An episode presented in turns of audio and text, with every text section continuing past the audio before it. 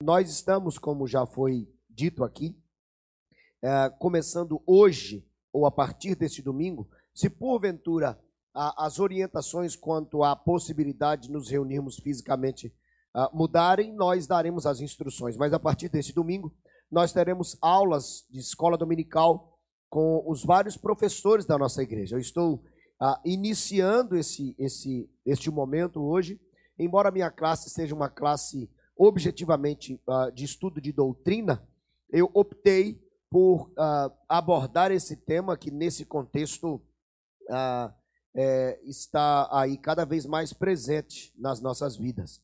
Antes de falarmos objetivamente disso, é, nós eu resolvi, eu conversava há pouco com alguns dos que estão aqui presentes, nós temos compartilhado exclusivamente nos canais da igreja, os canais internos da igreja, os desafios que temos convivido para uma melhoria constante das nossas transmissões. E eu estou falando até, é, é, estou falando da aquisição de equipamentos, inclusive. Mas estava pensando e creio que nós devemos compartilhar com você que nos acompanha no nosso canal, mesmo que não seja membro da nossa igreja.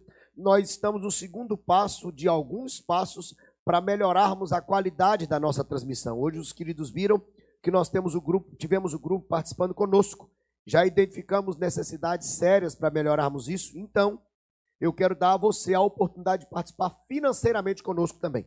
Este passo que nós estabelecemos agora, virão outros, ele tem um objetivo de R$ 8.500 para melhorarmos alguns aspectos da nossa transmissão. Já temos cerca de R$ 3.600 e 700 reais que chegaram até nós. Ah, você pode participar conosco se puder e quiser, é claro. Ah, você pode enviar os recursos para a conta da igreja. Pode enviar para mim o pastor Mateus o comprovante, claro, mas também, se você preferir assim, na sua transferência você coloca lá nos centavos 99. Por exemplo, se você quer doar 10 reais para a campanha, você pode doar 9,99 ou 10,99, não sei, mas o 99, quando identificarmos na conta da igreja, nós saberemos que o seu intuito era contribuir para esse passo da nossa, do nosso investimento para melhorar a nossa transmissão. Nós louvamos a Deus por todos que têm participado conosco, contribuindo financeiramente ou não, você é parte desse tempo conosco e nós nos alegramos com você. Olha, você já teve a oportunidade de fazer uma viagem um pouco mais longa com uma criança no carro. Depois de um tempo de viagem, a, a, a pergunta mais é, é, repetida na viagem é: Papai, tá chegando? Aí você fala: ó, Ainda não. Nós lá, lá em casa nós temos já há alguns anos uh, temos tido o privilégio de viajarmos para Minas Gerais de carro. São cerca de 2 mil, 2 mil quilômetros só de ida. Enfim, e aí, depois de um tempo de viagem, as crianças começam: Tá chegando, papai? Olha, não tá, não. Tá chegando? E essa pergunta é repetida várias vezes até o momento que agora tá chegando. Por que isso? Ansiedade. A vontade de que chegue logo. Quem sabe o cansaço pela demora da viagem. Mas o fato é que, seja por uma razão ou por outra, a ansiedade toma conta do coração da criança, como muitas vezes toma conta dos nossos corações. Ah, é sobre esse tema que eu pretendo compartilhar um pouco com vocês na manhã de hoje. Afinal de contas, ah, todos nós estamos vivendo um desafio enorme. Ah, o pastor Mateus estará acompanhando o chat do nosso canal e tendo perguntas ou contribuições que nós julgamos que devem participar da nossa transmissão, ele compartilhará comigo e nós tentaremos a interagir com vocês a partir do nosso canal. Então, as perguntas a, elas podem ser enviadas para o, o, o, nosso chat e daqui a pouco o pastor Mateus estará filtrando e talvez algumas parecidas com outras e então estará apresentando e nós assim estaremos compartilhando. Nós também disponibilizaremos aí para vocês alguns tópicos em projeção daquilo que está sendo ou que será compartilhado aqui para facilitar ainda mais a nossa compreensão. Então vamos lá. Eu quero começar com alguns apontamentos de profissionais que trabalham com a mente e com o comportamento humano. Suas palavras sobre a ansiedade. Uh, aspas para as colocações que aqui eu farei. A ansiedade é denominada a emoção oficial da nossa época. É a base de muitas aspas, neuroses, de fenômenos psicológicos. Ah, e é um sentimento, presta atenção, um sentimento íntimo de apreensão, mal-estar, preocupação, angústia e ou medo, acompanhado de um despertar físico intenso. Acredito que todos já conseguem identificar isso com muita facilidade, porque uns mais, outros menos, todos convivemos com a ansiedade. E esses profissionais classificam a ansiedade em, em vários tipos, uh, mas eu quero apenas trazer um ponto comum aqui, que serve para nossa reflexão, é sobre a ansiedade como uma aflição ou angústia. Eu trago aqui as palavras de um profissional que trabalha com a mente humana, o comportamento humano, ele tem uma formação na área da psicologia, mas também na área da teologia. Percebam o que Gary Collins fala sobre a ansiedade. Ele diz assim: a ansiedade manifesta através da aflição e angústia. É resultado de um afastamento de Deus, ele afirma. Em vez de reconhecer a sua soberania e superioridade, carregamos sozinhos os fardos da vida e supomos poder solucionar os problemas sem ajuda da parte de Deus. Esse autor faz nos refletir sobre a ansiedade, essa aflição, essa angústia exacerbada, como um distanciamento do Criador. Intentando nós tratar as questões que nos perturbam sem a confiança nele e sem o seu auxílio. Não se antecipe no julgamento. Vamos continuar entendendo um pouco sobre a psicologia nessa análise humana e, obviamente, o mais importante para nós, a partir da perspectiva daquele que nos fez, o Senhor ah, das nossas vidas. Olha só, a ansiedade, quando ela tem um grau moderado, se eu posso dizer assim, aquela expectativa de que algo aconteça, isso pode até ah, ser benéfico, no sentido de trazer um, um ânimo. Você está aqui participando ah, desta aula e aí talvez esteja pensando, poxa, qual é a solução que o pastor vai, vai apresentar? E aí você fica naquela expectativa do que é que vai ser dito. Aí isso faz com que você fique mais atento, mais ah, ah, pega seu, o seu lápis aí, o seu, o seu bloco e começa a anotar as coisas. Isso é benéfico, porque você não quer perder nada. É aquela expectativa gostosa de que algo ah, aconteça. Isso é bom. Contudo, quando essa nossa espera, ou quando a angústia da espera começa a, a nos perturbar e dominar as nossas mentes, nós temos o mal. O mal que a ansiedade a, a, exagerada ou que tome conta das nossas mentes, do nosso coração, traz. E a ansiedade traz consequências seríssimas.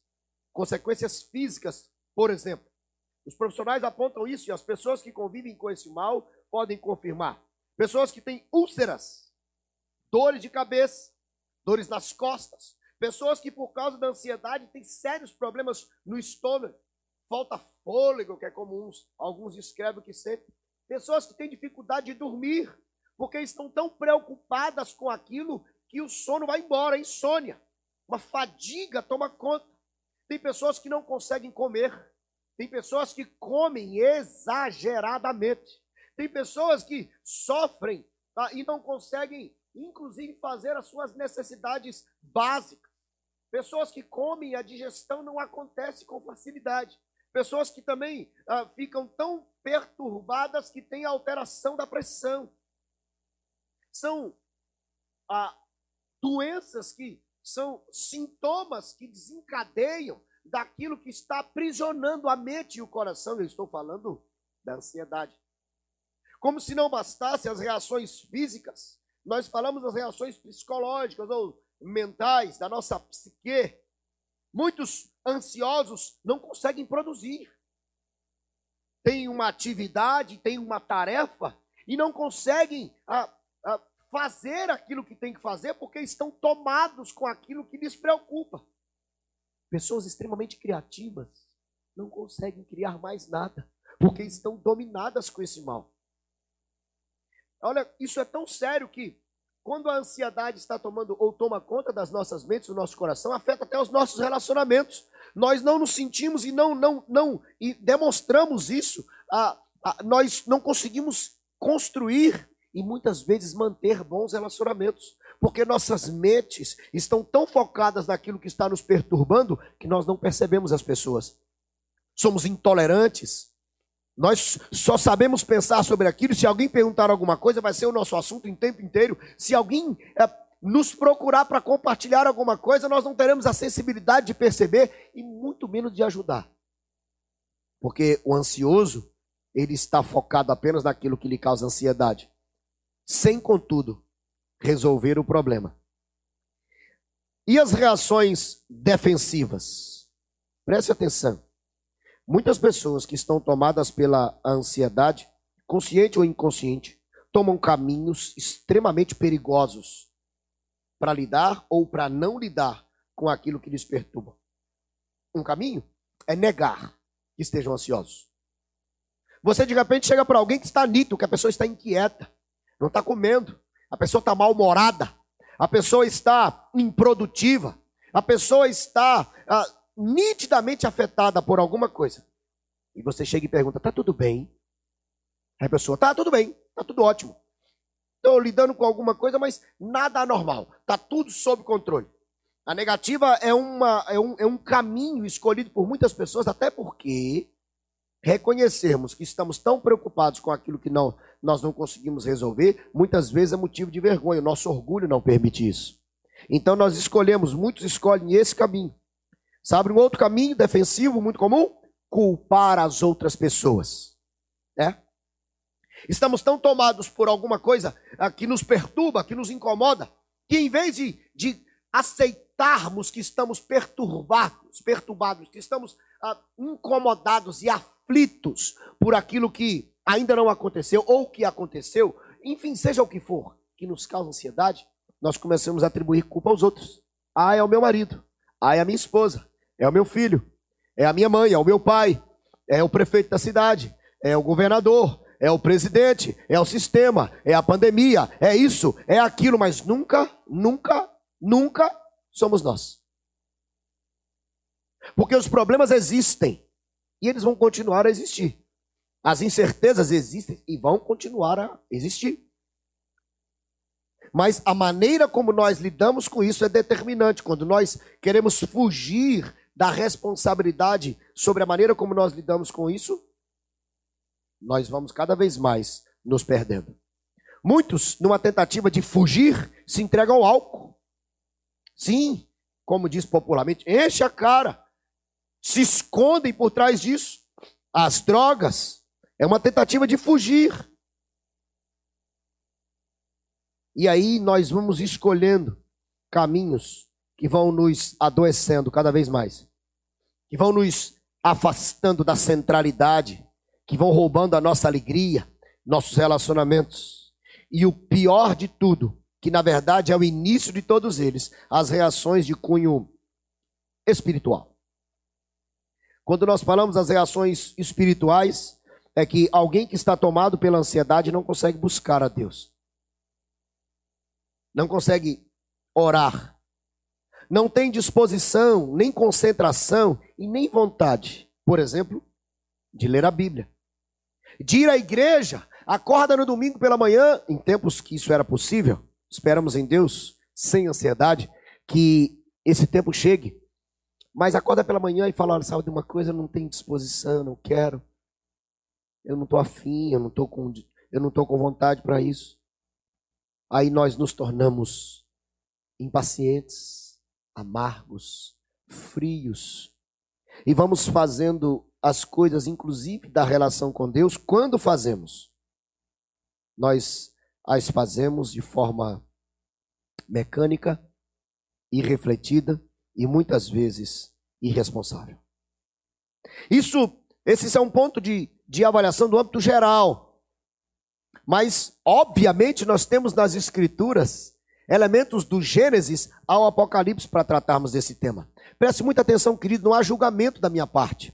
Eu não estou aqui apontando o dedo se você de repente se identificou com um desses sintomas. Eu também não pretendo, nesta aula, nesse encontro com você, diminuir o esforço, a importância, nem desvalorizar o investimento de pessoas, inclusive de profissionais, que se, que se dispõem a ajudar na tratativa da ansiedade.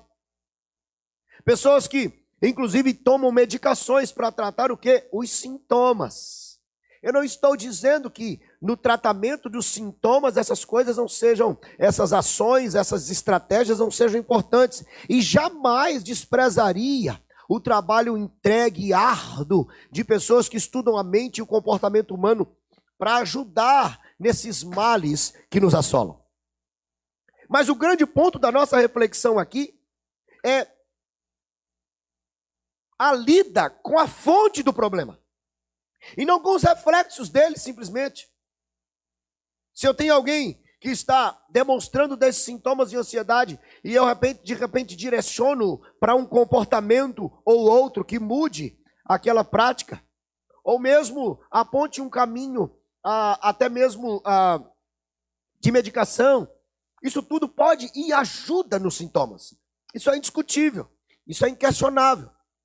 Mas a minha grande questão, a minha grande questão, e essa é a nossa grande questão nessa aula, é se esses comportamentos, essas orientações e até medicações, se elas curam a alma. É este o ponto. Não há preconceito aqui, não há discriminação. Eu quero refletir com vocês, porque presta atenção, olha. Por favor, se desarme se de repente você já se armou. Eu quero convidar você a pensar o seguinte: quem é que conhece a essência do homem na sua totalidade? Eu sempre uso um exemplo, eu estou aqui sem o meu celular, está por aí, mas uh, se você tem um aparelho celular nas mãos, aqui ó, tem um tablet aqui que eu ganhei de presente. Louvado seja Deus pelo quem presenteou. É, quando esse, vem um equipamento desse, vem um manual, certo? Aí de repente eu chego para alguém e falo: como é que eu uso isso? Qual a melhor maneira de configurar? Aí uma pessoa que tem experiência fala: olha, você pode configurar assim, você pode baixar o aplicativo. Ó, para usar basta passar o dedo assim. E o dedo já é suficiente no contato. Isso aqui tem um touchscreen e que você consegue utilizar com tranquilidade. Que legal. E aí eu começo a utilizar, que massa. Mas aí surgem algumas questões, mas como é que faz isso? E aquilo outro, aí essa pessoa que tem pela prática, é um estudioso do assunto, ele pode me ajudar. Mas o grande ponto que eu quero chamar a sua atenção é o seguinte: a melhor maneira de entender o funcionamento desse dispositivo é conhecendo o seu manual. É a instrução do manual de quem o fez, porque quem o fez tem total autoridade para dizer a melhor maneira que ele tem que funcionar, ou que ele que deve ser usado para funcionar. A autoridade está no autor não é diferente sobre mim e sobre você. A autoridade para tratar o nosso bom funcionamento está no manual de quem nos fez. Sabe qual é o manual de quem nos fez? A Bíblia, a palavra de Deus. E nós, como disse, do Gênesis ao Apocalipse, vamos encontrar elementos para tratar sobre o assunto. Mas eu quero relembrar aqui, talvez as perguntas mais conhecidas quando objetivamente o Cristo trata desse assunto. Presta atenção, por favor. É, é, lá em Mateus capítulo 6, Jesus faz algumas perguntas. Ele pergunta assim: Não é a vida mais do que o alimento e o corpo mais do que a vestes? Jesus pergunta: Não valeis vós mais do que as aves? Jesus, no seu discurso, ainda pergunta assim: Qual de vós pode acrescentar um côvado ao custo da vida? Porque andais ansiosos quanto ao vestuário. Se Deus veste assim a erva do campo, quanto mais a vós outros. Lá em Mateus capítulo 6, nós temos Jesus Cristo ensinando a multidão sobre como a vida deve ser vivida acertadamente. E essas perguntas que o Cristo faz, ele está justamente ah, levando a reflexão dos seus ouvintes naquele monte, naquele momento, e a nós hoje também, sobre a lida com a ansiedade. Porque a primeira delas é: por que andais ansiosos da vossa vida? E essas figuras que ele usa, do lírio, das aves, esses elementos figurativos para ajudar no entendimento daqueles, é para que eles parassem para pensar que muitos, muitos e muitas coisas de funcionamento na vida estão funcionando de maneira que nós não as controlamos. Alguém controla, alguém cuida. E Jesus Cristo então chama os seus ouvintes a pensarem sobre algo que lhes seja mais alto. Chama-lhes a pensarem sobre verdades que não podem e não devem ser desprezadas. Jesus Cristo trata a ansiedade como um mal identificado, vivenciado como uma angústia extremamente profunda, uma aflição que rouba a alegria da vida, que nos afasta de Deus, mas que também, preste atenção nisso, é resultado de um afastamento de Deus. Talvez isso seja chocante para alguns. Pastor, mas o senhor não sabe o que eu passo. Pastor, o senhor não sabe o quanto que é difícil para mim. Pastor, o senhor não sabe o quanto que eu tento. Eu não estou julgando você, eu estou falando, eu estou te mostrando o que a Bíblia ensina sobre o assunto. Jesus condena a ansiedade. Neste uh, texto de Mateus capítulo 6, ele chega a dizer assim: sabe quem é que fica tão preocupado, perturbado, sem dormir e angustiado com essas coisas? Ele está falando de que coisas? Das coisas que nós queremos, das suprimentos das necessidades. Ele fala, são os gentios. Ele não está falando de gente que não é judeu. Ele está falando de gente que não conhece a graça de Deus, que não conhece, que não confia no Senhor. Eu quero ah, fazer alguns apontamentos para nós ah, conhecermos ainda mais, biblicamente falando, a ansiedade. São uh, três elementos para a nossa reflexão, antes de nós caminharmos para uma instrução bíblica. Olha só, perdão? O, ele, o primeiro elemento é que a ansiedade aponta para aquilo que você mais quer. Anote isso aí. O primeiro elemento é que a ansiedade aponta para aquilo que você ou que eu mais queremos. Pastor, o senhor está dizendo que existe algum problema e eu queria alguma coisa? Claro que não, meu irmão. Claro que não. Mas olha aqui, preste muita atenção nisso. Quando aquilo que nós queremos passa a ser o centro das nossas vidas, quando aquilo que nós queremos assume o lugar de destaque, quando nós respiramos e passamos a viver em função daquilo que nós queremos, nós temos a ansiedade. Por quê? Porque a vida começa a ser conduzida em função daquilo.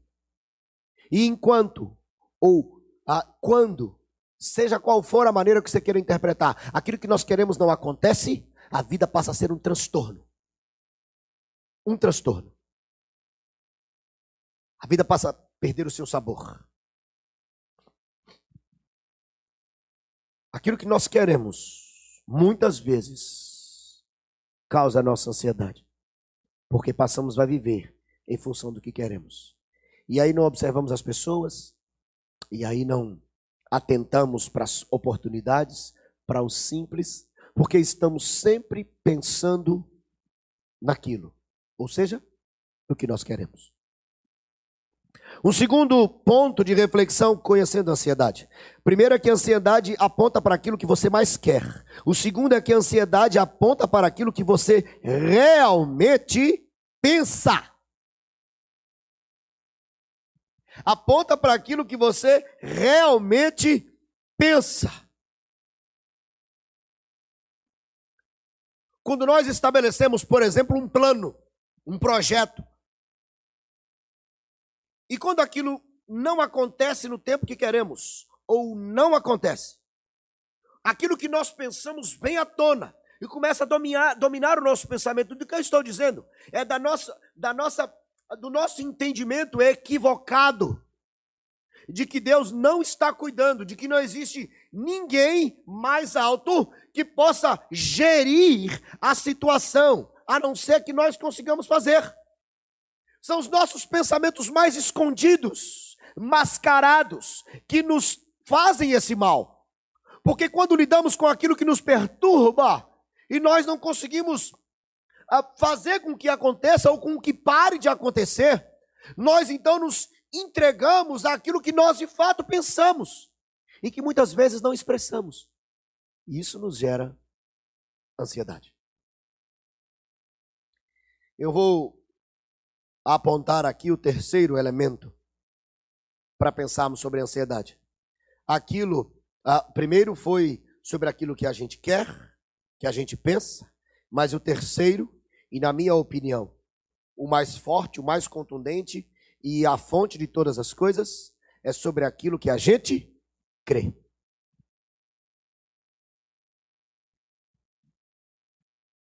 Sabe quando a ansiedade nos toma, nos domina? Quando nós passamos a não crer que Deus, de fato, é Senhor sobre aquela situação. Ansiedade está intrinsecamente ligada ao controle. A verdade é que nós vivemos como se nós fôssemos os responsáveis e os únicos capazes de fazer a vida acontecer. A verdade é que nós queremos ter o controle. E quando algo está fora do nosso controle, isso nos angustia. Isso é ansiedade. Eu citei um exemplo simples da criança na viagem, perguntando se está chegando é porque ela não pode mudar aquele quadro, ela tem que esperar que aconteça. Se nós estamos dentro de casa e de repente é, a criança quer brincar com uma boneca ou com uma bola, sendo o momento disso, ela vai lá, pega a bola, pega a boneca e vai brincar. Mas ela está dentro de um veículo que ela não pode parar o veículo, ela não está dirigindo o veículo, ela não sabe dirigir o veículo, ela não pode dirigir o veículo, ela não entende nem muito bem onde está, sabe que tem um destino, que alguém está guiando, mas o fato dela não ter ah, condições de definir o tempo que vai parar e a hora que vai chegar causa ansiedade, isso é controle. É a busca pelo controle. A ansiedade nos perturba porque nós queremos conduzir a vida. Tudo aquilo que foge do nosso controle nos faz mal. Por que isso? Porque nós, quando estamos assim, tiramos o foco daquele que governa todas as coisas e o colocamos em nós. Nós queremos conduzir as coisas. É por isso que Jesus Cristo condena a ansiedade, porque a ansiedade, no fundo, nos leva a repensar sobre aquilo que nós cremos ser Deus o Senhor ou não.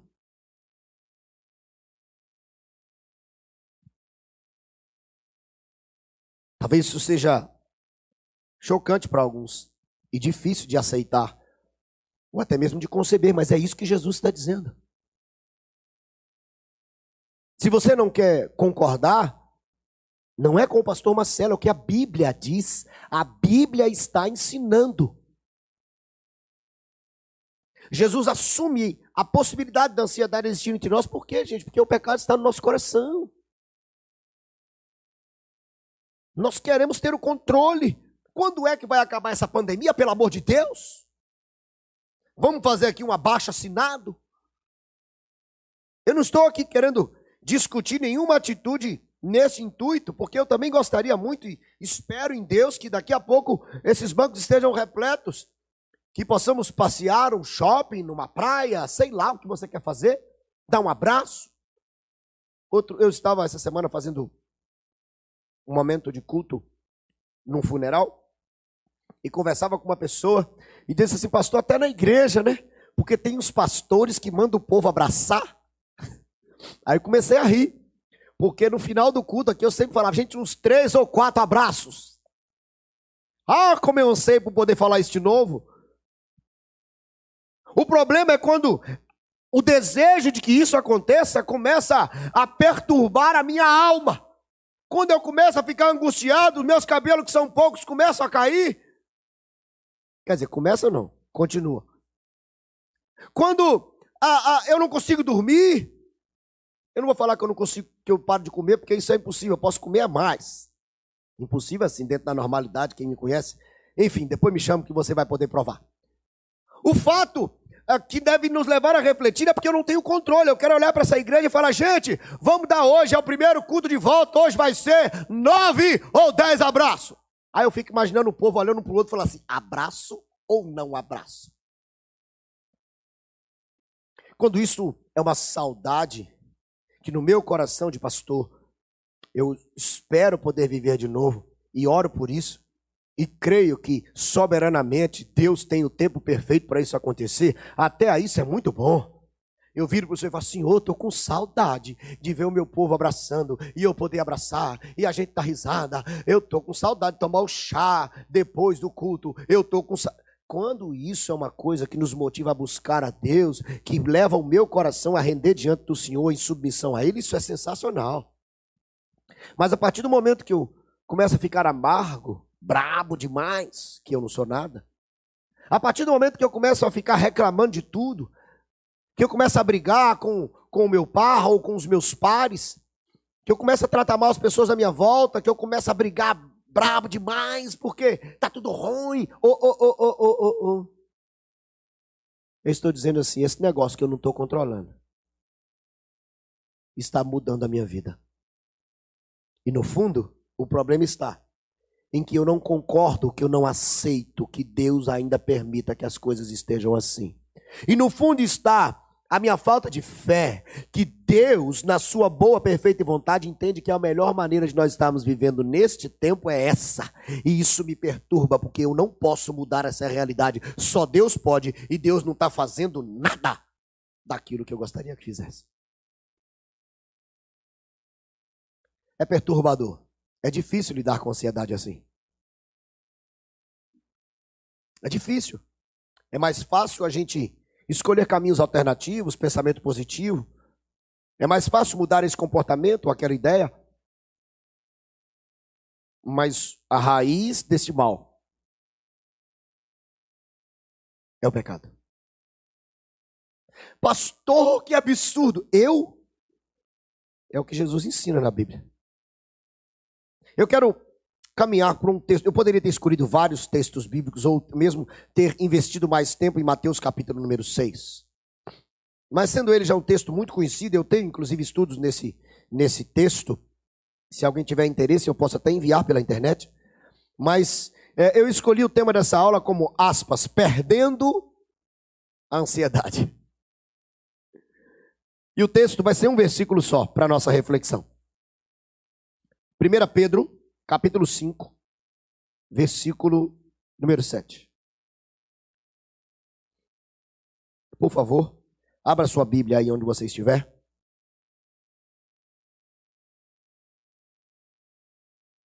Primeira Pedro, capítulo 5, versículo número 7. Presta atenção no que diz as Escrituras. Lançando sobre ele toda, toda a vossa ansiedade, porque ele tem cuidado de vós. É sério, pastor, que o senhor quer me dar a solução para a ansiedade nesse versículo pequenininho? eu, eu, te dou a solução para a ansiedade numa palavra só, se você quiser. Uma só. No final do estudo, eu falo. Se eu não falar, você já vai ter entendido.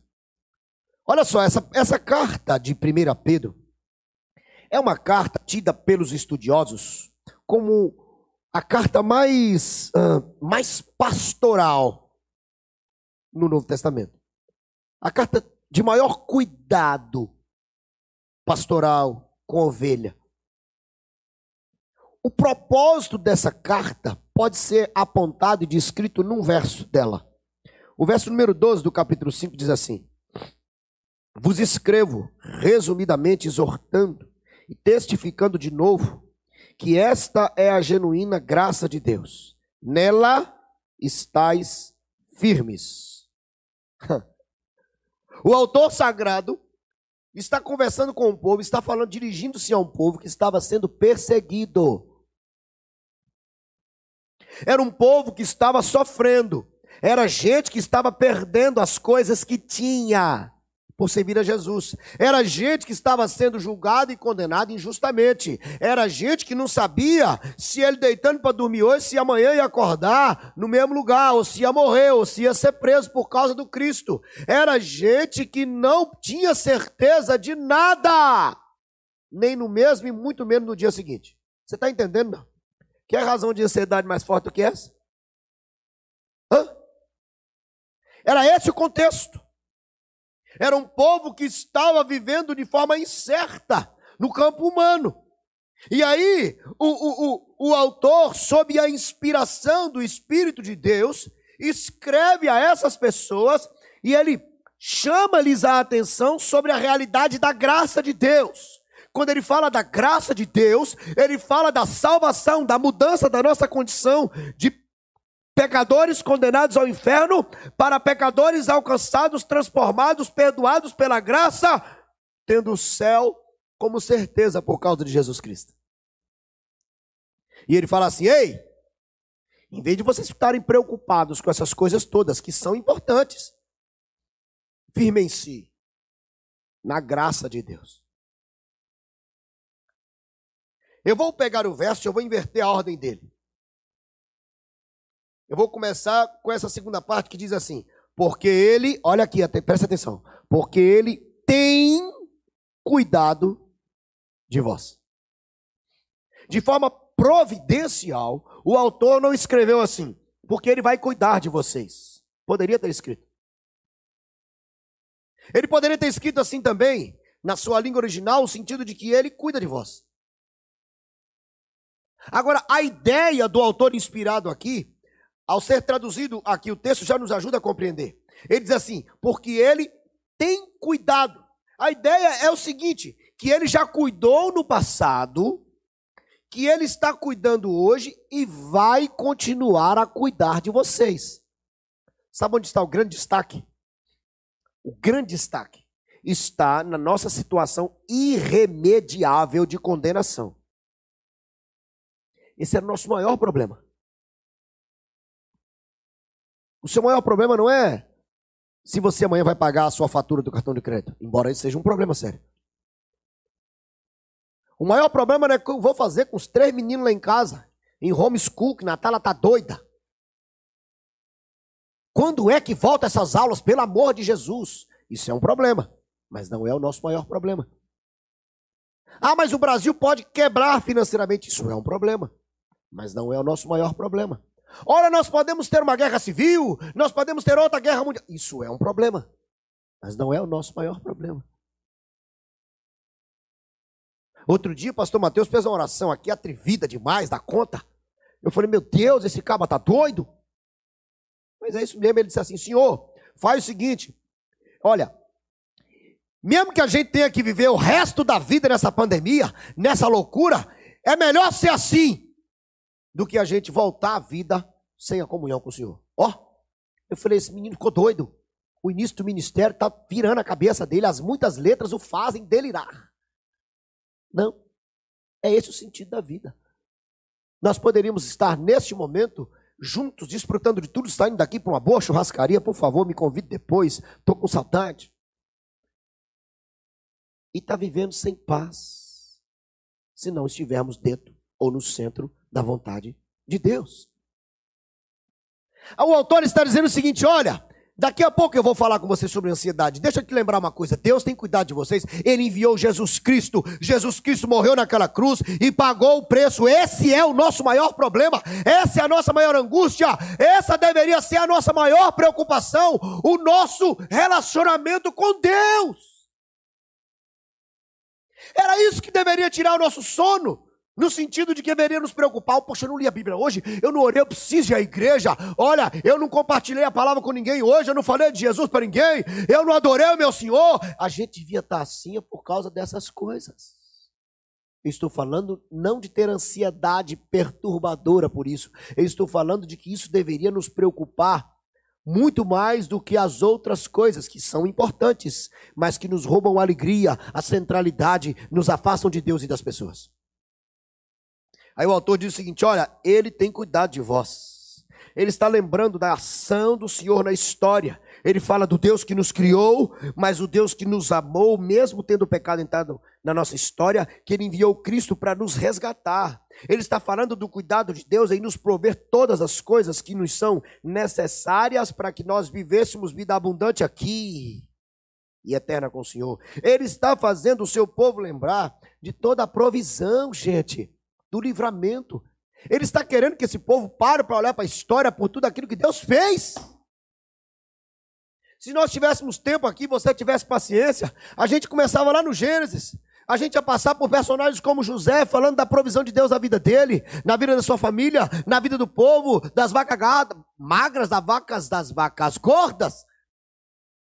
Nós falaríamos do povo no Egito, do sofrimento, das pragas, nós falaríamos da coluna de nuvem, da coluna de fogo, nós falaríamos do maná. Ah, meus irmãos, nós passearíamos por toda a escritura para dizer: ei, olha tudo que Deus fez, pecador. Perceba que o autor inspirado está chamando os seus ouvintes a pensar em tudo que Deus já fez, em situações que eles tinham certeza que não ia dar para seguir, que não ia superar, e pensar: tá vendo? Olha o que Deus fez. Aí de repente você fala: eita, meu irmão, que massa. Olha o que Deus fez. Você lembra aquele dia? Lembra aquele ano? Lembra aquele problema na igreja, na família, lá na empresa? Você lembra aquele relacionamento quebrado? Você lembra isso? Você lembra que, olha o que Deus fez. Olha que a gente estava condenado, sem esperança nenhuma. Jesus Cristo, aleluia, morreu na cruz. Ah, eu tenho paz, que massa. Aí é isso que o autor inspirado está fazendo acontecer, porque olha só o que ele faz. Ele diz: Olha, para para pensar em tudo que Deus já fez. Tira um pouco o foco daquilo que está te perturbando hoje. Pense nisso. E aí eu volto na primeira parte do versículo. Primeira e segunda parte é porque ele tem cuidado de vós. A primeira parte é lançando sobre ele toda a ansiedade. Sabe qual é o sentido do verbo grego sobre lançar? É fazer o seguinte. Me permita, deixa eu pegar aqui a minha água. Essa é a minha ansiedade. Aqui eu tenho a Bíblia. Palavra de Senhor. Lançar sobre essa aqui, ó. Colocar e deixar. A ideia é de livrar-se a ideia é de alguém que entrega e descansa. A ideia é: eu confio que Ele está cuidando de mim, porque Ele já cuidou a minha vida inteira na cruz de forma indiscutível e questionável. Ele está comigo em todo o tempo, portanto, eu vou confiar no meu Deus neste momento, nesta situação. Vou fazer o que me é exigido fazer. Vou ser responsável, vou trabalhar, vou me dedicar, vou levantar cedo, vou uh, me esmerar em tudo que eu posso fazer. Mas eu vou descansar em saber que Ele cuida de mim. Isso é fé.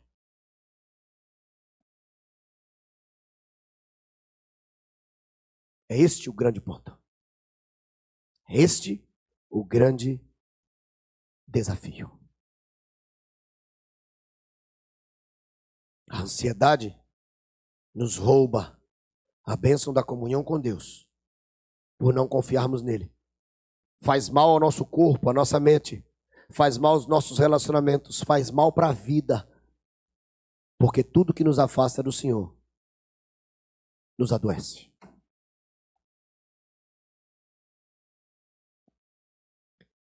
Vos escrevo resumidamente, exortando e testificando de novo que esta é a genuína graça de Deus. Nela estai firmes. O intuito dessa aula é nos fazer refletir. Eu não tinha a mínima pretensão de esgotar o, tema aqui. Eu quero te levar à reflexão, porque a instrução bíblica é perder a ansiedade deixá-la, largá-la no Senhor. Eu não estou falando de irresponsabilidade e viver como se não existisse problema, eu estou falando de não ser dominado por Ele. É isso que Jesus ensina. Eu disse há pouco que resumiria a solução para a ansiedade numa só palavra, e eu vou fazer: Jesus. Estou falando de confiança. estou falando de viver a vida, continuando a fazer planos. Tem coisas que nos preocupam, tem coisas que nos fazem mal. É a vida. O pecado trouxe tudo. Mas nós não precisamos ser dominados por elas quando nós confiamos no Senhor das nossas vidas.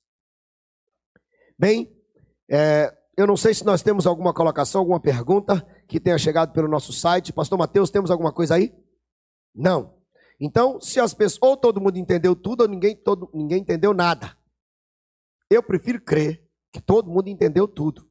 Esse é o nosso primeiro encontro com aula. Semana que vem nós teremos uma outra, nós vamos melhorar cada vez mais a nossa interação. Mas eu estou à disposição, pastor Mateus também pode começar com ele, para trazer as suas perguntas sobre o tema. Agora nós estamos à disposição também para acompanhá-los. Eu tenho o privilégio de acompanhar várias pessoas que lutam com esse desafio da ansiedade. Nós, mesmo nesse tempo de pandemia, temos feito, temos feito gabinetes pastorais uh, online e temos procurado assistir as pessoas. Mas nós precisamos dizer que nós, pastores, não somos a solução para o problema da ansiedade. A solução para o problema da ansiedade é lançar sobre Jesus Cristo de Nazaré. Viver de forma responsável, organizada e planejada. Mas crendo que Ele é o autor, o consumador da nossa fé. É o dono das nossas vidas. Ele está dirigindo o carro. Tem um destino. O destino ele já disse, é o céu. A hora é ele que sabe a melhor hora. Vamos curtir a viagem. Porque quem está dirigindo sabe o que está fazendo. Vamos confiar nele.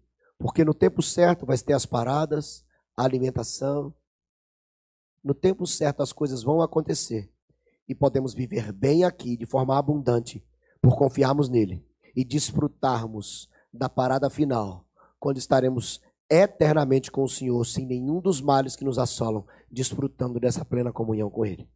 Que o Senhor assim nos abençoe e nos guarde. Nós vamos orar nesse momento, agradecendo a Deus por essa oportunidade e pedindo ao Senhor que nos conduza a para que lidemos com a ansiedade, segundo o que a Bíblia nos ensina. Senhor, obrigado por essa manhã. Obrigado pela essa oportunidade tão rica de refletirmos sobre um tema tão presente à luz das Escrituras. Perdoa-nos. Perdoa-nos quando, muitas vezes, estamos mais focados no que pensamos, no que queremos, no que acreditamos, em vez de lançar sobre o Senhor nossa ansiedade porque o Senhor tem cuidado de nós. Eis-nos aqui, Pai. Ajuda-nos a viver um novo tempo.